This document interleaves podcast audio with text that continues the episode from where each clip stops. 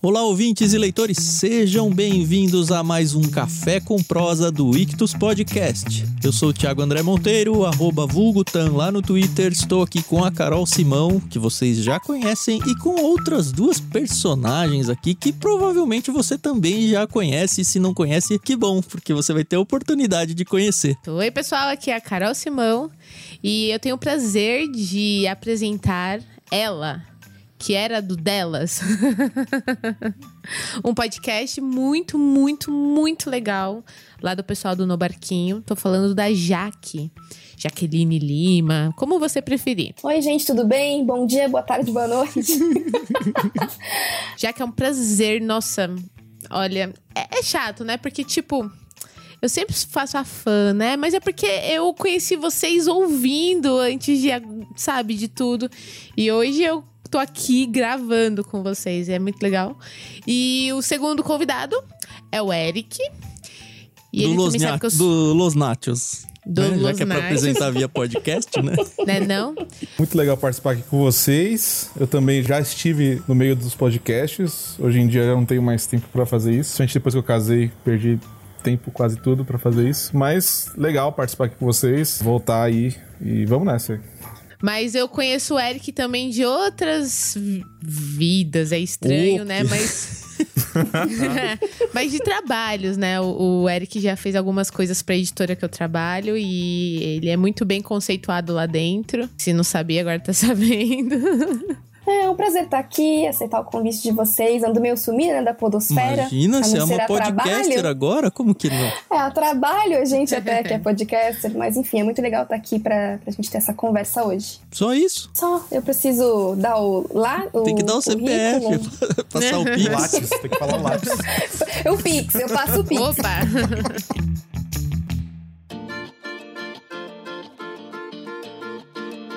Eu só queria mencionar que eu e a Carol, que somos podcasters mais ativos aí, do grupo inteiro aqui, quem tá com cadeira gamer é a Jaque e o Eric, tá bom? É, é verdade. É. E eu descobri que a Jaque tem duas ainda. Boa, boa. Mas enfim, a gente tá aqui, você conhece o programa Café com Prosa, é um bate-papo realmente entre amigos e de fato, assim, das pessoas todas que a gente já convidou e já conversou nesse programa, talvez vocês sejam as que eu considero assim mais bate-papo de amigo mesmo, assim, porque a vida hoje talvez tenha afastado um pouco a gente mas com cada um de vocês a gente já teve uma proximidade que eu considero bem legal, bem próxima, bem. Esqueci a palavra, vou ter que cortar essa porcaria no final depois, que droga. tá bem de palavra, né? É, tô bem, eu bem. Aliás, falando em palavras, né? A gente tem, como você sabe já, querido ouvinte, a nossa brincadeira do dicionário. E é bem legal brincar de dicionário com pessoas que a gente conhece e pode tirar um sarro, né? A gente já fez aqui as nossas escolhas, quem vai desafiar cada um. E se você ouvinte está aqui pela primeira vez ou não conhece o que é o dicionário, é uma brincadeira onde cada participante desafia o outro a usar uma palavra difícil ou pouco usual ao longo do processo aqui, ao longo da conversa. E se alguém terminar o programa sem ter usado sua palavra pelo menos uma vez, vai pagar uma prenda, um trava-língua, alguma coisa no final do programa. É, você ouvinte pode participar disso Primeiro, procurando o significado se você não conhece, porque a gente não vai contar propositalmente para você. E segundo é que cada uma dessas palavras pode ser usada como um código de cupom de desconto para você adquirir algum plano lá no nosso Clube Ictus. Então você vai ter 10% de desconto na primeira mensalidade em qualquer um dos planos. E a gente tem vários planos legais lá, tá? Mas o programa de hoje não é para falar muito sobre livro, não. Então, antes de seguir com a conversa, a gente vai dizer então que palavras cada um desafiou outro. Para variar, eu vou desafiar a Carol aqui com uma palavra bem facinha. A palavra é osga. Eu fiquei aqui responsável por desafiar a Jaque com a palavra silente, com S. Quero ver eu conseguir usar. eu fiquei então com o Eric e eu fui bem crente. Entreguei para ele a palavra salutar. É, e eu desafiei o Tan e usei a palavra webinar para ele usar aqui na conversa. Obrigado. Das quatro palavras é a única que não consta no dicionário, tá bom? É isso aí. Mas ok. Aliás, Eric, já que vocês já se conhecem, né? Nossa. Até demais, Nossa, mais do que eu gostava da brincadeira. mais do que a gente gostaria. Nossa. Eu tô brincando. Não tem pão. É, a minha história com o Eric, né? Meu Deus, Eric. A gente pão, se né? conheceu por conta do No Barquinho, no encontro do, do No Barquinho, na primeira conferência Ah, foi só lá? Eu pensei que vocês já se conheciam de só antes lá. já. Não, a gente se conheceu lá e aí a galera que, que é de São Paulo começou a caminhar mais junto, em churrascos e tudo mais. A gente formou, então, uma galera que começou a andar junto. A vida aconteceu, todo mundo casou É. e resolveu mudar de igreja, acabou todo mundo na mesma igreja. É, que legal. Então hoje eu e Vocês Eric são da somos mesma da igreja mesma hoje? comunidade. Sim. Somos da Ah, mesma isso eu não comunidade. sabia, não. Trabalhamos para os mesmos grupos, estamos É. nos mesmos rolos, passamos os mesmos perrengues. Sim. E põe perrengue E nisso aí. tamo junto, né? E tamo junto aí. E por que que vocês estão aqui hoje? Qual que é o, o, o mote que faz com que vocês dois estejam na mesma conversa em um podcast? É quase irônico, né, Eric, esse, É. esse convite e falar sobre esse assunto que a gente gosta tanto, só que não, É, então, isso é o mais engraçado. não é? só que faz parte das nossas vidas. É. A gente tá aqui pra falar de, da nossa profissão, no fim das contas, né? É. Marketing, publicidade, propaganda e o que, que a gente faz da vida. É engraçado que quando, quando o Tan chamou a gente, né? Eu pensei, putz, é justo do que a gente menos gosta, né? Só que é, é- é por- talvez por ser uma das coisas que a gente menos gosta, talvez seja que tem mais coisa pra falar, né? Porque a- a gente sempre passou a vida inteira, a Jaque fez jornalismo, né? E eu me, for- eu me formei em marketing.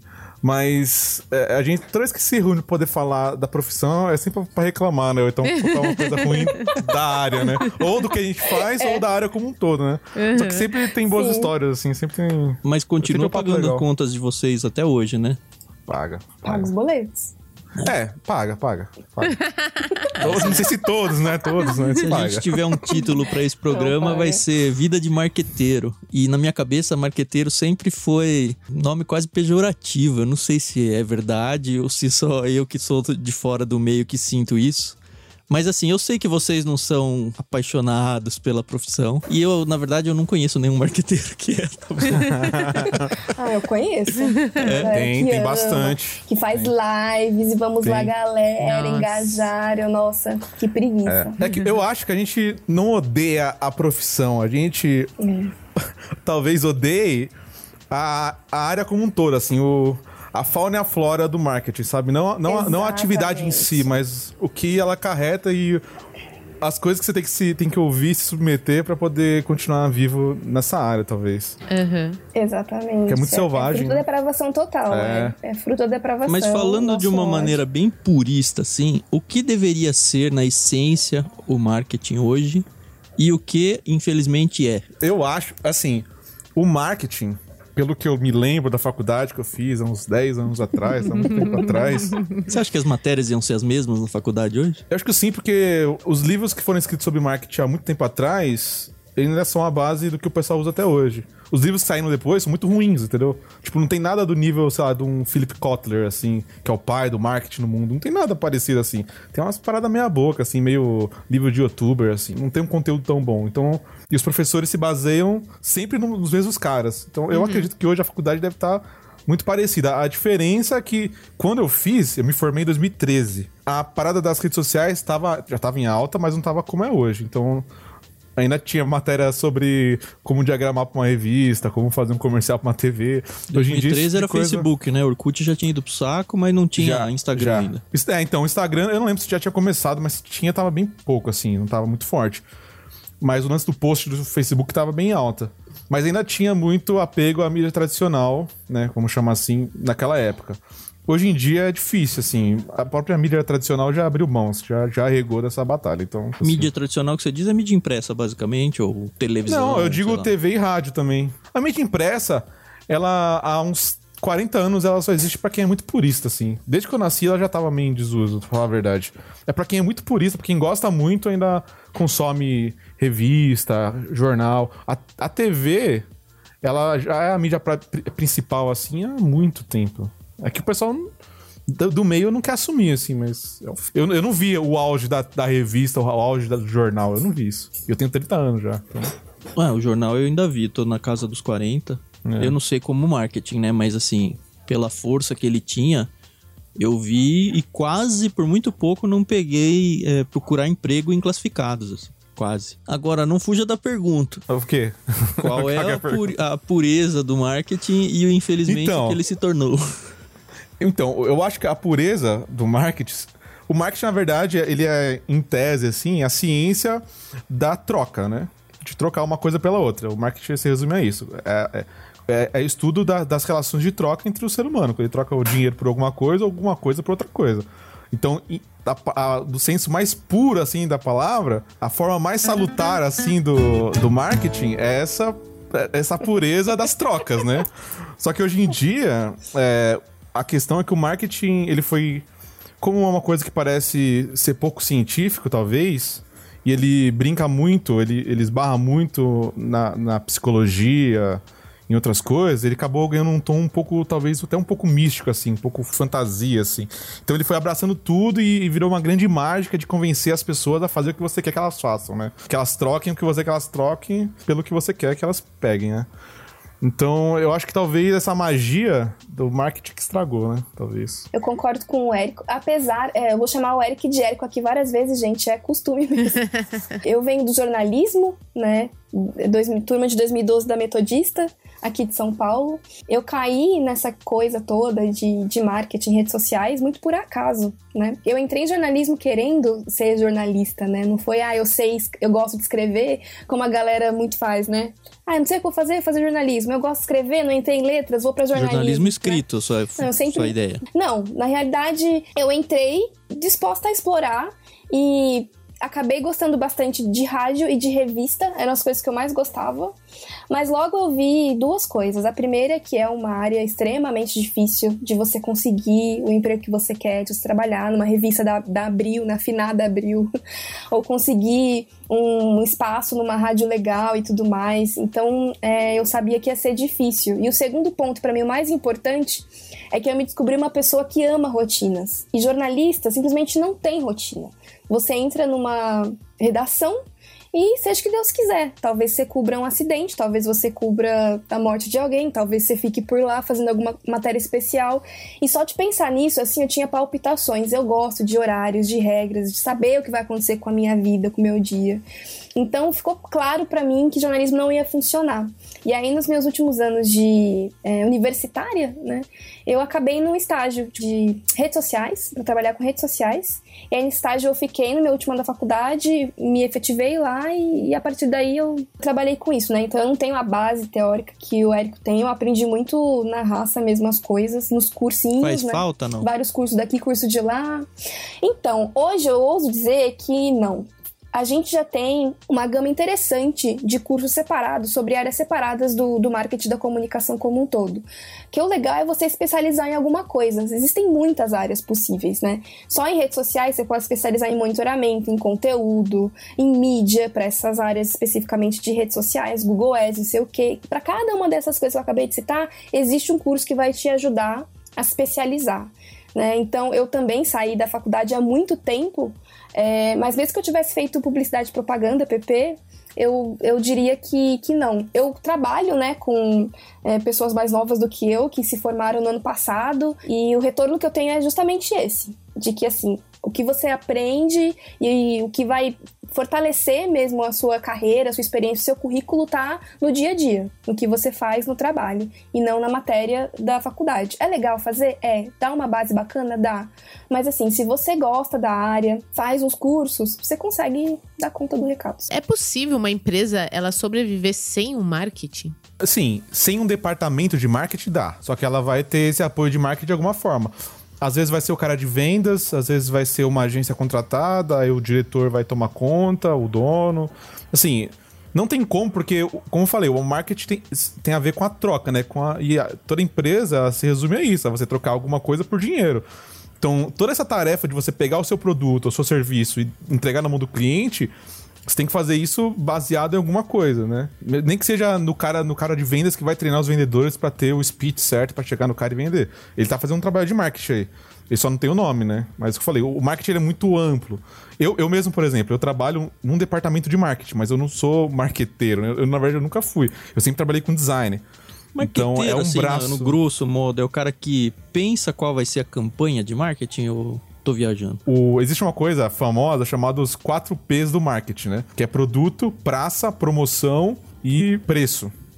Então, tudo que envolve praça, que é o, público-alvo, para quem você vai vender, a promoção do, do produto, é, o preço, a política de preço e o produto em si, o desenvolvimento do produto, tudo isso tá dentro do marketing. Tudo isso tá dentro da, da gama do marketing. Então, todo mundo que trabalha com isso de alguma forma é o cara, o profissional de marketing. Marqueteiro, na verdade, ele realmente é uma palavra pejorativa. O cara que se forma em marketing, ele não é marqueteiro. Na verdade, existe um nome chamado mercadólogo, que ninguém usa, mas ele existe, né? Que é o cara formado em marketing, é o mercadólogo. Mas Sei lá, o marqueteiro talvez seja aquele que vai às últimas consequências, que faz de tudo pra é, né, fazer ou o cara que ser é muito focado em autopromoção ou promoção de alguma coisa. Ele, né? Exato. Com aquela cara de bicheiro, assim, é isso? É, é, o, é, exatamente, é o cambista, é o cara que vende, sei lá, meu, que anuncia na praça. Esse é cara é o marqueteiro.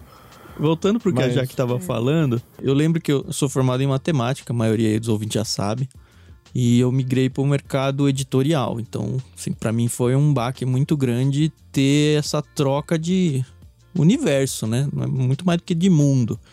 E eu cheguei sabendo absolutamente nada. Então, assim, descobri algumas escolas de cursos editoriais da cadeia como um todo. E a maioria delas online, já antes de pandemia e tudo. E eu me lembro bem que eu fiz um curso, eu acho que foi. Acho que foi um, um, webi- um webinar mesmo, esse aí. Marketing 2.0.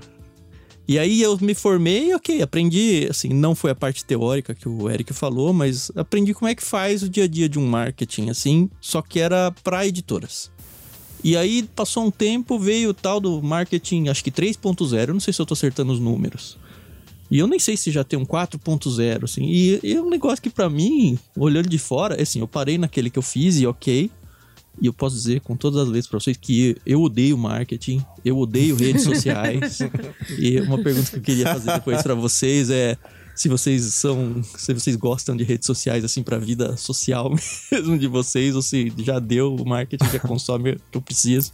Mas assim, eu acho que pelo menos pra me garantir nessa parte editorial, esses cursinhos rápidos de uma semana, alguma coisa assim, supriram bem a necessidade. A pergunta é se realmente faz sentido hoje em dia, dado até a fala que a Jaque deu aí, se faz sentido hoje em dia ainda existir uma faculdade disso. A nossa resposta vai ser não, mas eu não acho que não. Olha, eu fico em dúvida qual que é a faculdade assim mais inútil assim. Se é a de marketing ou a de moda. Eu fico Ah, tem faculdade de moda também? tem Tá também. vendo? A gente fala uns absurdos assim, não, não acho que é bom. Sabe por quê? né? Assim, é porque como eu, ao longo da, da minha carreira, né, grande carreira, eu fui migrando mais pra parte de design, eu acho que o design, ele acabou tomando o espaço que o marketing tinha enquanto eficiência, sabe? A questão é que o marketing sempre foi muito uma questão de, de, de papo, sabe? O cara tem que ter o papo certo, mandar o papo certo, tem que saber é, usar o speech de venda correto, saber é, vender da forma correta. Sempre foi essa coisa muito, muito, assim, muito anos 60, talvez, sabe? Essa parada do... Lábia mesmo? a É, coisa? da lábia, sabe? E com, com o passar do tempo, como a- as mídias foram, foram se digitalizando, né? O visual acabou tomando espaço da- do que antes era simplesmente fala e papo, né? Então hoje em dia. Hoje uma, uma- dobradinha designer com ilustrador resolvem tudo, basicamente. O que eu falei, eles resolvem a parte de publicidade. Eles não, Sim, eles não resolvem sim. o preço do seu produto, eles não resolvem Uhum. a qualidade do seu produto, nem o público-alvo, dificilmente. Mas esse tipo de conhecimento do marketing, ele já tá na cabeça dos grandes CEOs, sabe? O cara, quando for numa empresa, já tem esse tipo de conhecimento de- de algum lugar. Então ele não vai precisar de uma equipe pra falar pra ele qual tipo de produto ele tem que vender, é, para quem ele vai vender. Ou, ele- hoje em dia o cara já tem esse conhecimento prévio, basicamente, quando ele vai abrir uma empresa. Então o que ele não sabe, na verdade, é como pegar aquele, aquele material dele e botar numa embalagem bonita, assim, pra poder vender. Ele sabe o que ele quer vender, ele conhece o público. Com esse lance da globalização, né, que é uma palavra que né, o pessoal usa bastante, as pessoas sabem pra quem elas estão vendendo, entendeu? Não é como antigamente que, ah, sei lá, eu vou fazer um garfo, um garfo automático aqui, um garfo elétrico. Só que eu não sei quem come de garfo no mundo porque não tem como eu saber. Hoje em dia, o que as pessoas fazem é um, é um conhecimento muito fácil de você conseguir. Você sabe o que as pessoas fazem, porque elas postam o tempo todo o que elas fazem. Eu acho que os, os influenciadores digitais, né, eles abriram um- uma via aí muito grande, né? Hoje em dia, os recebidos, né, que eles que tem lá, tem a parte só dos recebidos, e eles fazem uma propaganda muito, às vezes, eficiente, né, de um produto. Quantas vezes... Já pro nicho que você comprou- busca e pronto, direto. É. Exatamente. Quem nunca que comprou alguma coisa ou foi influenciado de alguma forma por um desses influenciadores. E eu não sei até onde isso é bom ou é ruim, porque. Sei lá, é- eu acho que é muito escravizante, né? Você ficar pensando no marketing. Eu falo isso porque dentro do, do Ictus, essa é uma parte que, que a gente, eu e o Tan, a gente fala muito. A gente falha muito nessa parte de marketing. Mas, gente, é porque realmente isso que o, Eric falou, né, sobre os 5 Ps, eu nunca, essa foi a primeira vez que eu ouvi isso, pra ser bem sincera. E é muito difícil você colocar na balança todas essas informações pra chegar e falar assim, ok, agora nós vamos focar, tal. É muito difícil pra quem nunca teve nenhum tipo de conhecimento. Eu tô falando até com um pouco de osga aqui, mas é porque é, é realmente o, o Tan fala, ó, eu cuido disso e você cuida do marketing. Ou pelo menos cuida aí do, do visual e tal. E óbvio, eu não sou nem designer, nem ilustrador, nem nada. Eu tenho um pouquinho de conhecimento com Illustrator, que é uma ferramenta aí. E um- muito menos ainda de Photoshop, mas a gente vai tentando, entendeu? Mas é muito difícil. Aí eu queria fazer uma pergunta. Pra você ter um bom marketing, ou ser bom no marketing, você precisa ser criativo? Precisar, você precisa. Porque o cara que é mais criativo, ele vai conseguir fazer o que ele tem que fazer melhor do que um cara que não é. Se é o mercado e cada um tá disputando o mesmo espaço, da, o mesmo pedaço de pizza, o cara que é mais criativo, ele vai acabar pegando o pedaço da pizza, né? Isso não quer dizer que você não consiga se virar sem ser criativo. Você consegue fazer um seu trabalho sem ser criativo. É, Só vai ser mais é, difícil. Eu, eu, por exemplo, eu trabalho com duas áreas hoje em dia. Eu, eu trabalho com ilustração, que é o que paga minhas contas na real, assim, todo mês. E eu hoje em dia eu tô focado mais em design de experiência e design de interface. né? Então eu foquei meus Tudo isso como. Não sei se é frila a palavra, mas você não é empregado de uma empresa, né? Ou é? Sou, eu sou. Eu sou empregado de uma empresa, trabalho no departamento de marketing como designer. Mas eu, eu entrei lá como designer gráfico, puramente. Eu tinha que fazer peça, post, esse tipo de coisa.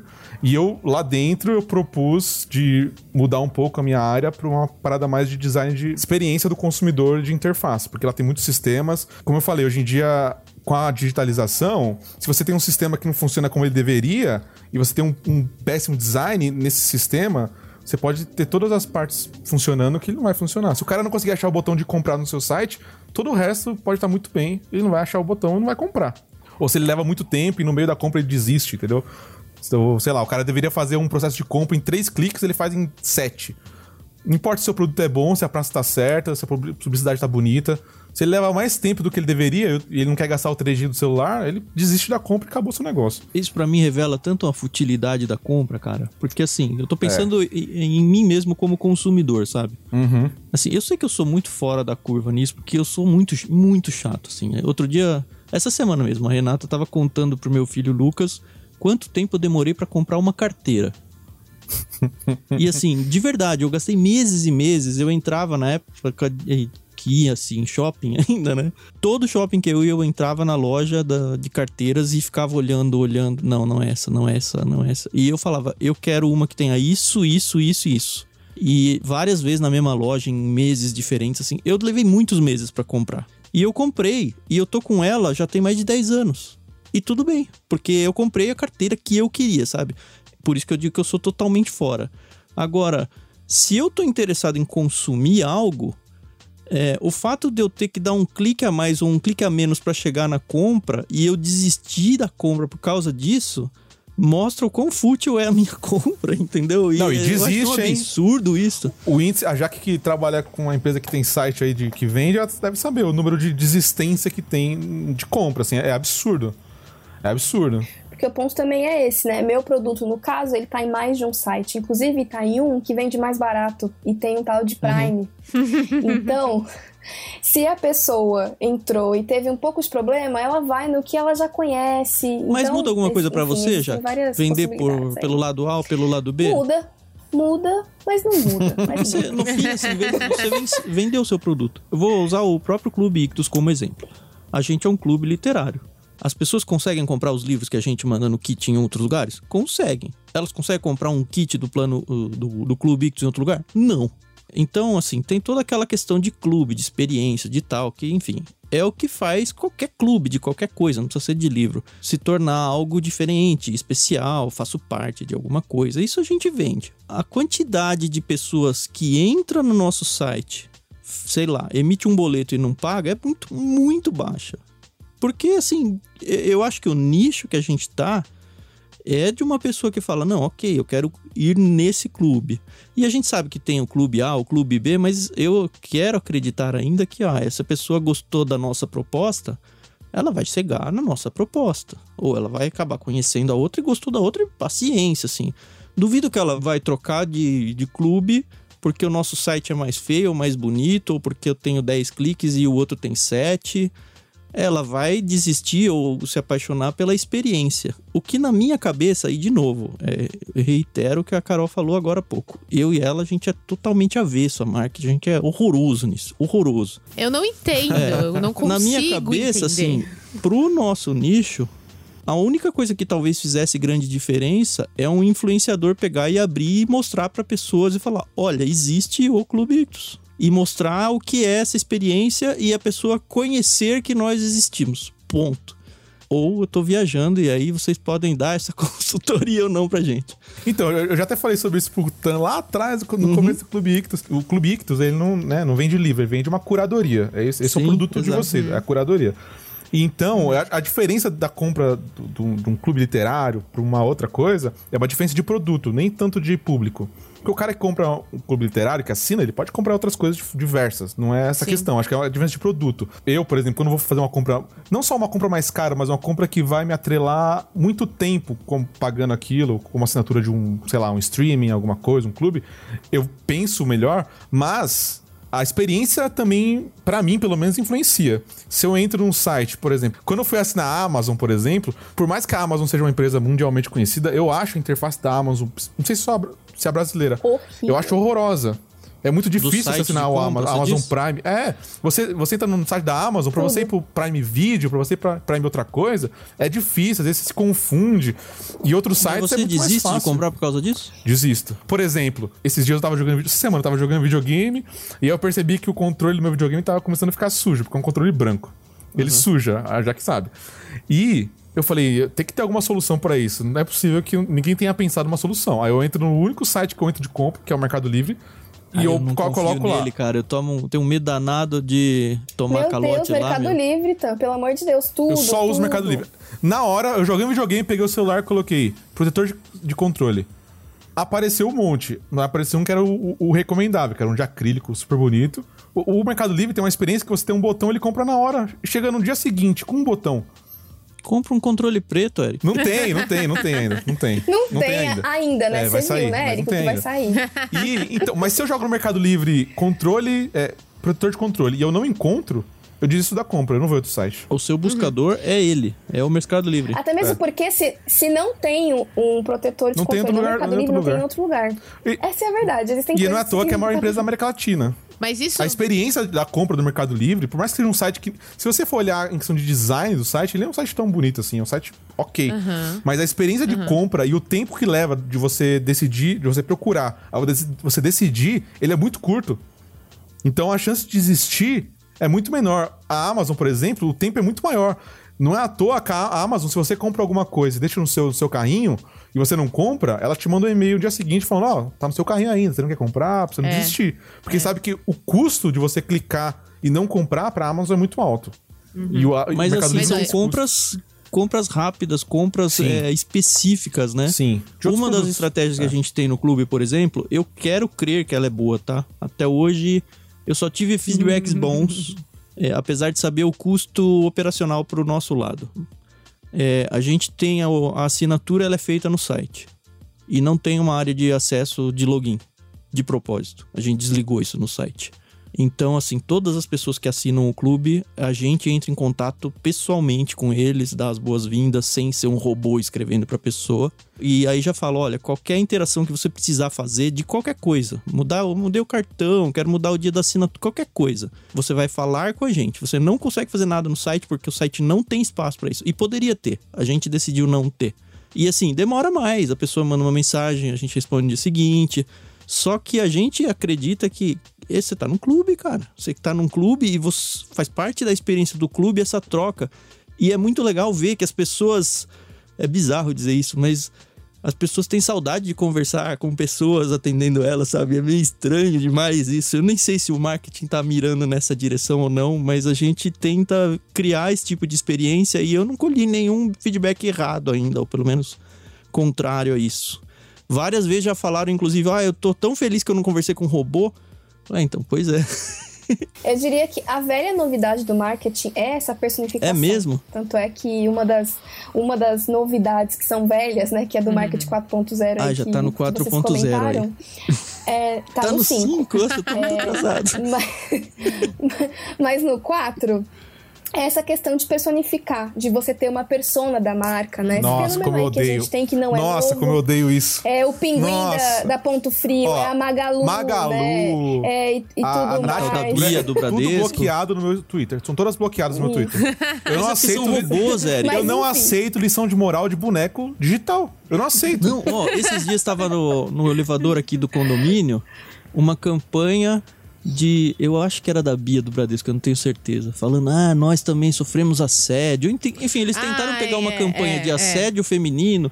E isso não pode acontecer. Nós também não podemos ser assediados. Eu Falei, cara, você é uma É um máquina. robô. Não, Raios, né? Mas essa é uma questão, é, abre parênteses aqui, gente, que essa é uma questão ética. Inclusive, na Coreia do Sul teve uma AI que foi, que começou a receber vários tipo, tipos vai ter de, processos de daqui a desse pouco? tipo. E ela foi, tipo, houve uma petição pra que tirassem do ar e saiu do ar. E é toda uma questão. Meu Deus, que né? Eu sei que eles usaram do jeito errado. Não, é assim, e se você é olhar, eu vi, eu vi essa parada Mas assim, aí. não desculpa, é. Eu vi essa parada que você falou da- do assédio.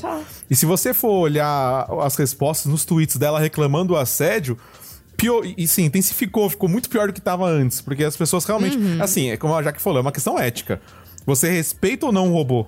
Entendeu? Você respeita um robô e trata ele como se fosse um ser humano ou não? E eu odeio, eu odeio não que eu odeio o robô em si, eu odeio, não é eu odeio esse mundo onde o comigo. robô é uma questão, que faz pra sabe? ele, ele se perde. Você não consegue resolver o seu problema com o robô. Esse eu é já problema. tive que trabalhar com isso. A empresa que eu trabalho, ela tem um- uma inteligência artificial. Eu já tive que desenvolver uma- um bonequinho lá que era. Eu já fiz, eu já participei dessa experiência. Eu acho ela péssima, assim. Eu acho tudo que envolve ela ruim.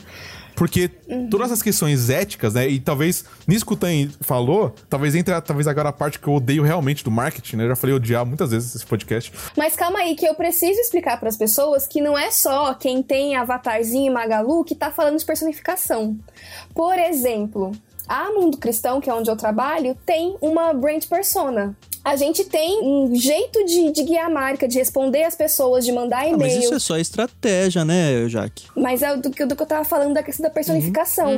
Que tem a ver com esse ponto de vocês de ligar as marcas a uma pessoa. Por exemplo, a gente tem as pessoas aparecendo mais, isso é proposital. Então tem o podcast comigo, tem o podcast com o Daniel, para que as pessoas saibam que por trás da Mundo Cristão tem Isso. pessoas que, Que é o que a pensam no gente cristão, tenta que trabalham na Mundo. Cristão. As pessoas identificam o Ictus, a Altan e a Carol. Se algum dia eu e a Carol sair, Exato. não vai ser o Ictus mais. Pode ter o mesmo nome, mas não vai ser igual, sabe? A gente é pequeno o suficiente pra ser de verdade. Eu, eu não acho que você tenha que ter um- uma Júlia atendendo o telefone, conversando lá, como se fosse o caixa conversa, de um supermercado conversando com um idoso que não tem com quem conversar em casa. Não é isso. Mas é o fato de que. Qual é o objetivo da branding persona? É fazer com que as pessoas entendam a mundo cristão não como uma empresa, mas com uma certa pessoalidade. É isso, não é? Sim, nós somos uma empresa e é fato, mas tem gente aqui trabalhando, Uhum. entendeu? Não é uma entidade, é- tem pessoas aqui. E é um passo que é, pra gente fez sentido enquanto, enquanto marketing, enquanto editora, para se aproximar dos leitores, né? Porque num momento que a gente está agora, por exemplo, de uma pandemia, em que nosso único meio de ter contato com o leitor é online, é legal que ele tenha essa abertura e que ele tenha contato com quem está produzindo, por exemplo, o que ele vai, o que ele vai ler. A experiência que a gente está tendo, por exemplo, com os podcasts que o Daniel, que é o editor, está fazendo com os autores é muito legal, porque é uma conversa de um editor com o um autor que eles acabam ficando amigos no processo, então vai para além do conteúdo do livro e acaba impulsionando a pessoa a fazer a compra do livro e ler sobre ele, né?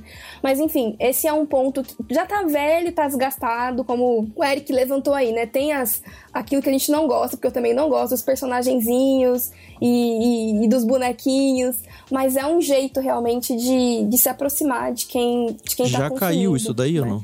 Já não faz parte do 5.0, é isso? Não, o 5.0 é, é um passo acima. Eu acho que essa questão de personificar vai cada vez mais afunilando. Que, por exemplo, o que, está no hype agora? O que vocês até comentaram, que é o marketing de influência, é essa questão de influenciadores. É engajamento, é uma pessoa é, expondo o seu produto. É isso que tem brilhado os olhos do pessoal e é onde a gente vê que tem resultado, né? Eu, a gente trabalha aqui com vários. A Siri não entendeu? Oi.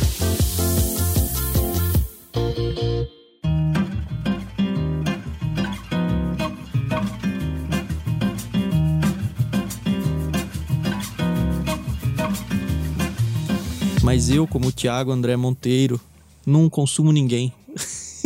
então eu não entendo, mas você sabe? Não, mas o que eu ia falar... Porque eu não tenho... Uma, eu vejo uma... a minha esposa, por exemplo, com maquiagem, enfim, essas coisas todas que as meninas gostam de ficar vendo a pessoa falar e, e acompanhar as tendências. Ah, e ela conversa com a irmã dela, ah, você viu a fulaninha lá, nomes que eu nunca ouvi, nem vou ouvir na minha vida. Ah, porque ela postou não sei o quê. E assim, eu percebo que ela, e acredito que a grande maioria das pessoas, elas seguem pessoas e consomem o que aquelas pessoas indicam. O meu caminho pessoal é o contrário. Por exemplo, eu comecei a gostar de café depois dos 40 anos. Olha que coisa bizarra, eu odiava café. E aí o que acontece? Eu comecei a me interessar pelo assunto café e comecei a pesquisar. E aí, pesquisando sobre café, eu descobri pessoas que falam aquilo que eu preciso saber. Mas eu não fui atrás da pessoa. Podia ser qualquer Zé Mané falando aquilo. E aí, enfim, eu tenho, sei lá, sigo canal de baristas hoje no YouTube. Mas eu não sigo o canal do João Francisco, sabe? Eu sigo o canal do cara Mas que fala do, do, café expresso assim, assim, que é o que eu quero. A partir do momento que ele falar outra coisa, não assim... me interessa mais o que ele tá falando. Não, mas ainda assim é um nicho. E não, ele tá, ele tá mas a questão não. é que eu escolhi o produto antes dele. O caminho que eu vejo o contrário, é, o caminho que eu vejo que funciona mais é o contrário. A pessoa escolhe a pessoa e aí vê o que ela consome e fala, ah, eu preciso consumir isso também. Ou eu tô viajando? Ah, depende. Depende. Eu acho que depende. É. Eu também tenho muito essa questão da experiência com, com um produto de, é, de beleza e tudo mais. Eu vou nas resenhas. Eu não vou direto simplesmente no site da marca. Eu tenho que ver uma resenha, um vídeo no YouTube, alguém consumindo os meninos aqui, né? Gustavo dá pra ver a experiência dele com o jogo é. Ele viu alguém comentar do jogo, ele viu um gameplay, aí ele fala, eu quero essa Até experiência. Até pra comprar essa cadeira aqui, eu fui ver review da cadeira pra ver se... Mas você falou, eu quero uma cadeira gamer. Qual será que é boa? Aí você vai não, ver não, quem não, tá falando de cadeira, ou eu não? Eu falei, eu preciso de cadeira. aí eu fui ver qual cadeira era melhor, fui ver que a gamer era melhor. Não, aí não, eu... tudo bem, mas você foi atrás da cadeira. Não é que você uhum. seguia o Felipe Neto e o Felipe Neto falou que olha que cadeira. Entendeu? É, mas já teve. Mas eu acho que existem os dois casos. Eu... Sim, eu também tenho caso de, de compras assim. Exato. uma pessoa que eu gosto falou do livro. Meu, vários livros que eu. Os últimos livros que eu li foram indicações de pessoas que eu é. gosto e falaram: olha, esse livro aqui me ajudou muito, mudou minha vida e tal. E eu é. vou. É, então. Vou lá. Exato. Né? Eu lembro que eu, eu fui viajar uma vez com meu esposo. A gente foi para os Estados Unidos e aí, por acaso, eu tinha visto uma moça que ela tinha comprado um tour de séries e filmes feito por um brasileiro lá. E eu falei, mano, eu quero isso. E foi muito legal, entendeu? E foi bom para ele. E aí ele perguntou, como é que você chegou em mim? Eu falei, ah, foi através da fulaninha lá. E aí, é isso, entendeu? Então, eu já seguia ela. Por acaso, ela foi para um lugar que eu também ia. E eu consumi o mesmo produto que ela. E já teve casos, sim, que eu precisava de uma bolsa maternidade. Nunca tinha tido filho. E aí eu precisava de uma bolsa para levar para maternidade. E aí eu fui, sim, nos reviews e coloquei lá qual a melhor bolsa de maternidade, custo-benefício. A mochilinha para levar no, no, hospital? Você não levou Isso. uma sacolinha do extra? pois é, né? Mas então, gente, mas isso, por exemplo, já tem implicações mil, essa questão do marketing de influência e os influenciadores, porque eles começam a viver em função disso, É. começam a nossa. falar de coisas que eles não acreditam pra ter a grana deles, pra manter, né, o, o status quo. E Que cola, bizarro, né? claro que cola. Gente, esse- essas bear aí de, de crescimento de cabelo, que essas Não blogueiras. sei o que é isso. Assim, vende que nem água. hein? Vende, bem. Pois é. Os Eu tô dando um coraçõezinhos. exemplo aleatório, É, mas então. assim. Fiz uma compra na Sephora, Sephora, Sephora, sei lá como é que vocês falam. Eu nunca, Sephora. nunca tinha comprado nada lá, mas eu vi uma blogueirinha usando um creme. Falei, pô, quero comprar esse creme. E a blogueira depois falou: não, gente, não uso esse material. E eu gastei 800 reais, entendeu? Comprando lá os cremezinhos. Parabéns. Super funcionou pra loja, entendeu? Então, você tá sentindo as dores do que eu falei que é a parte ruim do marketing. Qual é a grande, o grande quê do marketing? O marketing quer vender. Isso quer vender. A qualquer custo. É isso, que ele quer vender. Você, que nem você falou, você tem a proposta do Ictus, que é uma proposta desse, desse relacionamento mais íntimo com o cliente. Você deu a sorte, vamos botar em aspas aqui, que a onda do marketing atual é essa também. Do relacionamento se estreitar com o cliente. Só que o grande problema que eu, que eu falei que é a parte que eu odeio do marketing é que amanhã pode ser outra. Então, Aí não eu tô ferrado, porque eu não vou interessa mudar isso. Essa, essa questão. Não interessa o que você ama fazer. Interessa o que, o que vende. Entendeu? Então não interessa. Hoje em dia, eu também. Eu não gosto dessa parada de influenciador também. Eu, algumas coisas, raramente também sou influenciado por alguma coisa que vejo.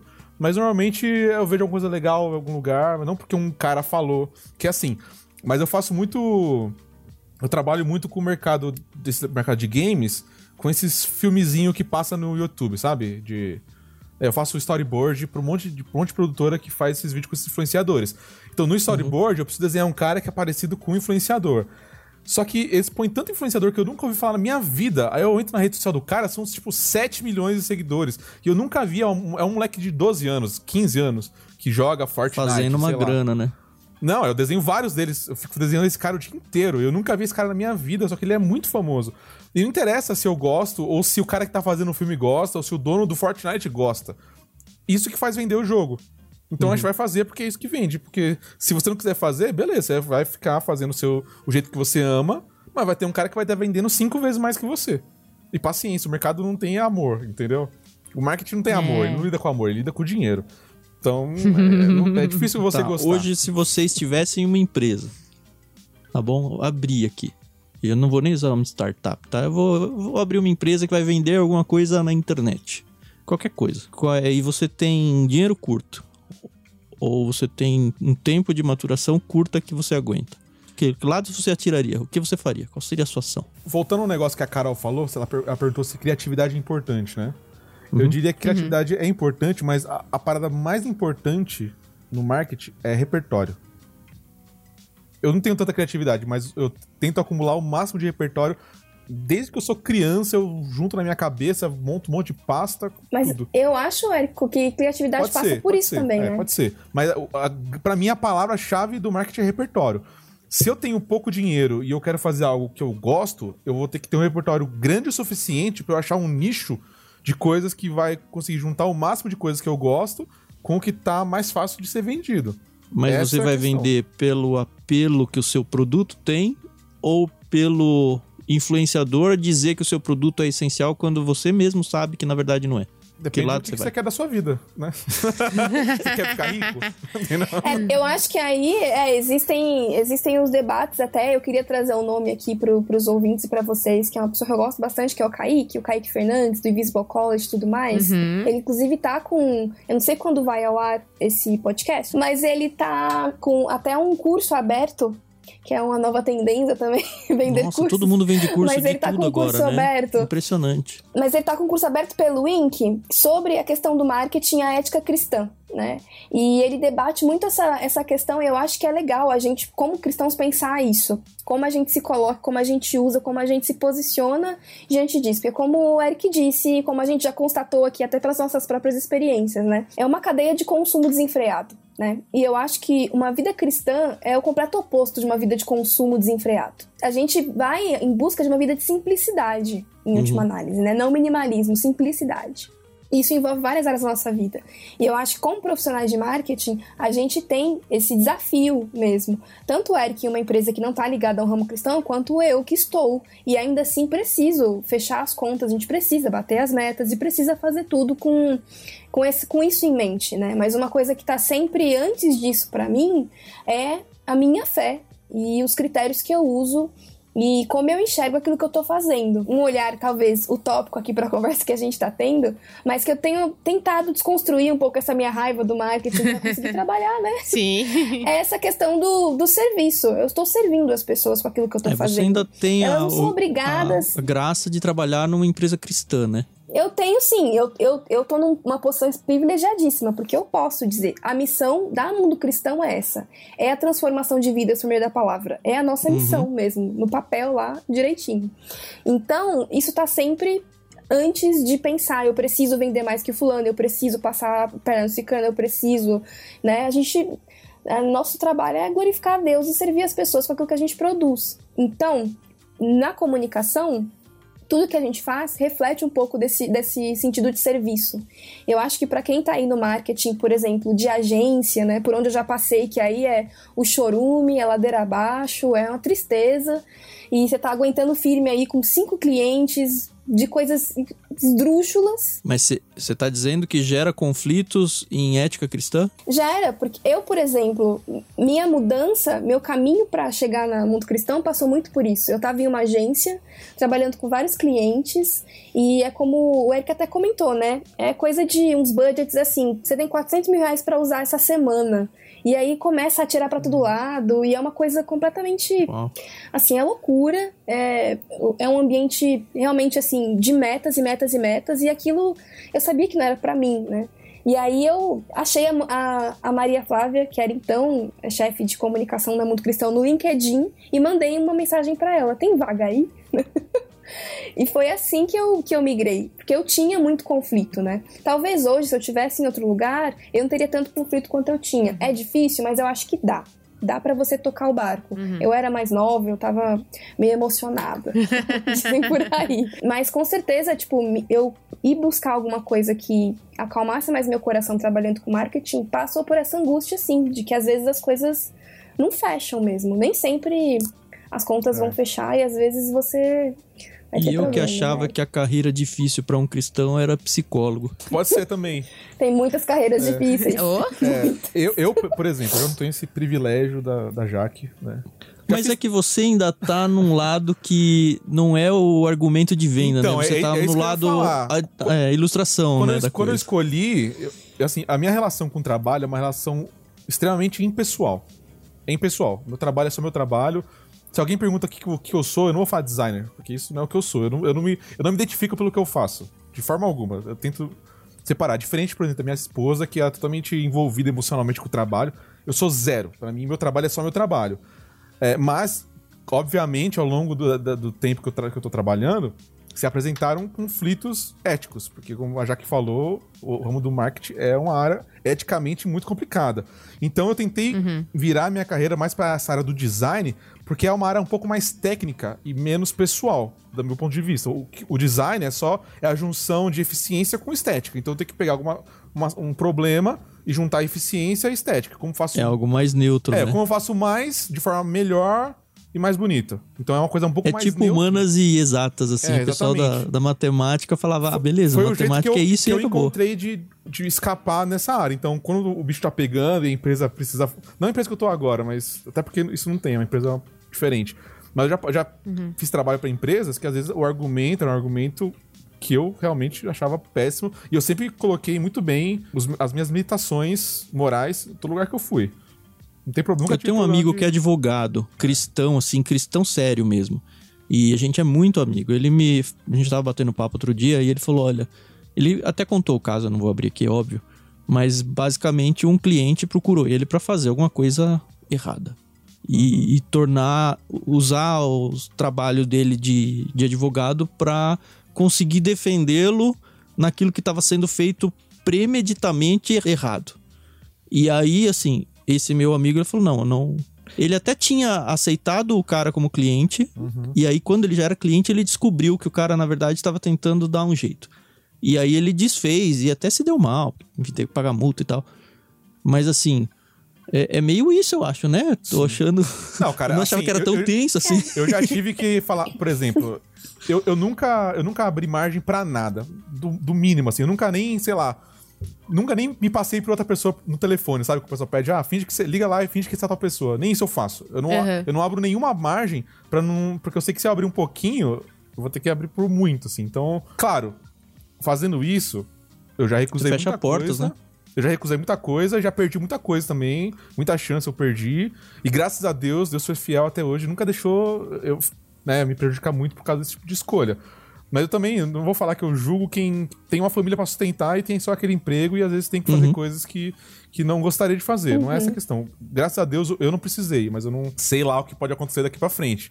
Mas eu procurei ir pra essa área que fosse um pouco mais. me afastar um pouco dessa questão do argumento do marketing, da mentira que o marketing às vezes tem que promover, pra ir pra essa área mais de solucionar um problema. Então eu tenho um problema e soluciono ele, entrego na mão de alguém, a pessoa vai fazer alguma coisa com isso. Não sei o que ela vai fazer. Eu Pode soluciono- até fazer coisa errada, mas. às vezes não- faz, não eu é vou ver você, né? depois. Porque assim, eu vejo o que eu faço como algo que Deus me deu pra sustentar minha família e pra Uhum. servir as pessoas. Então eu tento harmonizar esse- isso que eu faço. O meu trabalho, eu sempre, eu todo dia eu começo a trabalhar pensando nisso. Esse é o trabalho que Deus me deu pra poder pagar minhas contas, sustentar minha família e servir as pessoas que estão ao meu redor.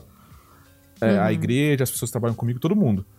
Então, o mais impessoal que eu consigo ser, eu sou. Então, por isso que eu consigo sobreviver, mesmo odiando a área, assim, eu consigo viver e passar Se por várias vocês dois coisas. pudessem voltar pro ensino médio, assim, vocês escolheriam outra carreira, não? Não. eu seguiria só pra parte de ilustração e não teria feito marketing, por exemplo. Teria ido fazer desenho industrial, talvez. Porque é o que eu. Que, que você quer eu já ser. Jaque? Influenciadora Eu digital. acho que. Rica. É. Eu sou rica! Não, eu. Eu acho que eu, eu teria ido pra, pra academia mesmo. Talvez ciências sociais, história. Mas talvez hoje eu fosse, né, outra É. pessoa. Então É, é melhor assim. verdade. Deus sabe. Verdade. É difícil essa pergunta, Tan. Você teria feito matemática? Teria. Eu gostei do curso. Mas eu, eu penso nisso, Eu não sabia? uso pra nada eu, hoje. Eu penso nisso mas com frequência. é, é o que, eu, que o Eric tava falando. O meu curso de. Ó, meu curso de matemática, meu curso de teologia, a minha ida pra editora, meu tempo de mercado financeiro de trabalho. Qual foi a palavra que você usou que falou que quando você não tem muita criatividade, você tem um quê? Repertório. É, repertório. Repertório. Isso me deu um repertório sobre de isso. vida que eu não troco, não, assim. Eu conheço um pouco de várias coisas que eu sei que quase ninguém conhece. E eu sou muito feliz com esse conhecimento e eu aplico ele das mais variadas formas que, assim, se a pessoa ficasse pensando, nossa, como seria alguém ideal para pensar isso? Eu não chegaria à resposta se eu não tivesse passado por esse processo. Eu nem, eu nem sacaria que teria que passar por esse processo para ter essa resposta. É. Mas eu gosto demais do que eu fiz. O marketing, inclusive, é uma área que abraça muita gente. Em agência tinha gente de Tinha, nossa, física, nossa. de matemática, é, de administração, porque você tem N áreas em que você pode trabalhar com análise de, de dados, com BI É. e tudo mais. Então, é, eu acho que é, para quem é do marketing não tem isso de. É, ah, eu devia Ah, mas ter eu não feito teria feito a faculdade, não. Eu, você... teria, eu, teria, eu teria começado. É, eu teria eu começado também- o seminário mais cedo e não teria feito essa faculdade, não. Porque falando do que, do que acho que a gente até comentou no, no começo, né? é, se eu gosto de redes sociais, que, querendo ou não, apesar de ser de trabalhar com marketing como um todo, de cuidar de stand em evento offline, o, o core do meu trampo é realmente mídias sociais, é o online, é pensar isso. Mas eu, né, 30 anos, gente, já tá. Eu tô chegando no meu limite, eu não aguento mais ver o Facebook mudar de interface, eu não aguento mais a nova rede social do momento, Ah, é. E ter que pensar Nossa. como é que eu produzo conteúdo pra lá, se vale a pena ou não vale entrar. A gente vai chegando num, num limite mesmo, assim. E eu tô vendo o meu, meu limite chegar. E aí eu não sei como fazer, Deus sabe. O Eric já Eu foi pro seminário, vai ser pastor, né, Eric? O Eric vai Ah, ser seminário pastorzão, também, né? eu tô falando É, eu vou ser mulher de pastor. Não, mas isso que você falou me lembrou Eu- da música Gustavo dos tá Titãs, né? seminário. Aquela melhor banda dos últimos tempos da última semana, né? Não, você é pega total. aquela letra lá, é isso o marketing, não é? O marketing é um mundo que tem coisas legais nele. Tem coisas muito legais nele, mas a maioria é um lixo. Entendeu? Essa é a questão. A- Tem coisa muito boa.